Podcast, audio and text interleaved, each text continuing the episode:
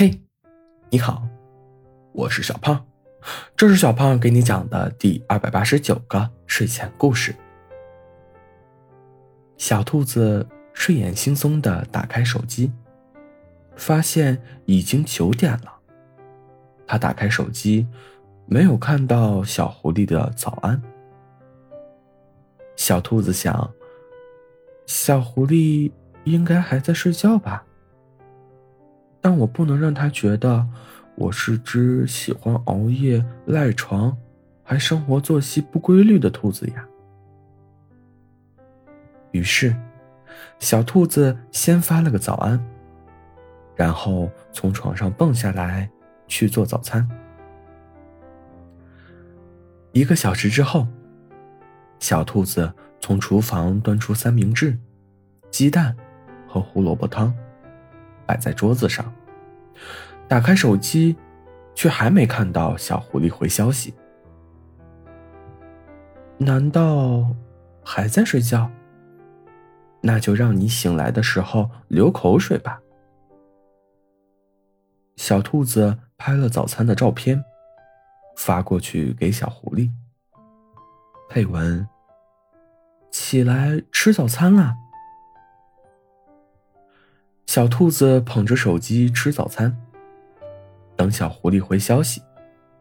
可早餐都吃完了，碗也洗完了，连衣服都洗好了。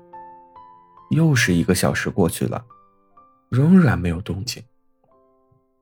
小兔子安慰自己，小狐狸有事情在忙，便又发了一条消息：“你吃完早餐了吗？在干嘛呀？”等待了半个小时之后，依然没有回应。小兔子又发了消息：“你忙完记得告诉我，我有点担心。”小兔子关上手机，想，也可能是没看到消息。嗯，一定是这样。小兔子在没看到和不想理我两个声音之间来回选择，好不容易挨到了晚上，手机依旧没有动静。小兔子慌了。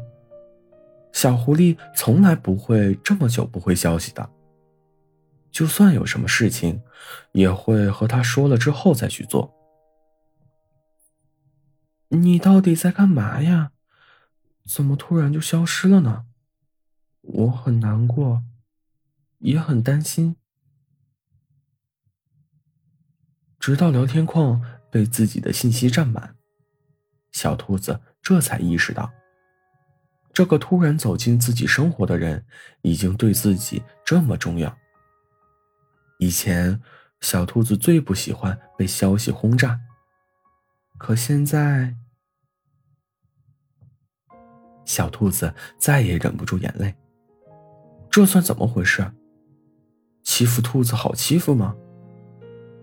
小兔子流着眼泪，浏览了小狐狸所有的个人信息与动态，依然没有一点头绪。难道自己只是小狐狸无聊时候的消遣吗？小狐狸是遇到更有趣的小兔子了吗？小兔子怅然若失，悲伤不已，脑袋却止不住的蹦出来这些想法。不，小狐狸不是那样的，他会来见我，给我送花。小狐狸一定是出事了。小兔子又燃起希望，这两种想法在心里打架。终于。小兔子泪眼朦胧的睡了过去。第二天一早，小兔子不死心的点开了手机信息，没有动静。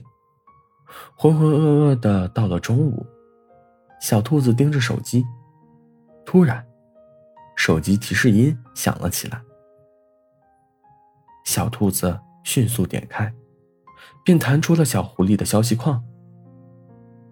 对不起，小兔子，室友把我送进医院了，我没有带手机，我低血糖晕过去了。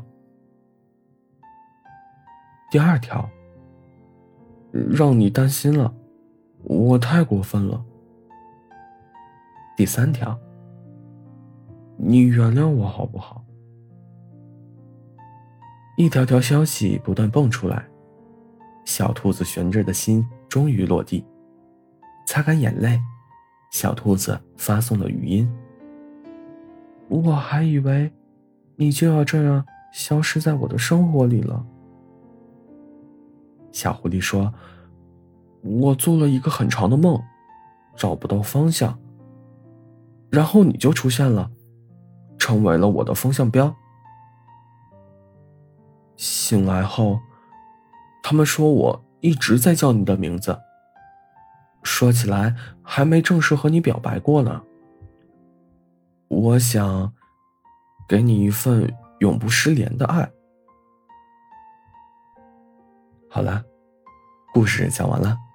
故事来自微信公众号“睡前故事杂货店”。我们下次再见，晚安。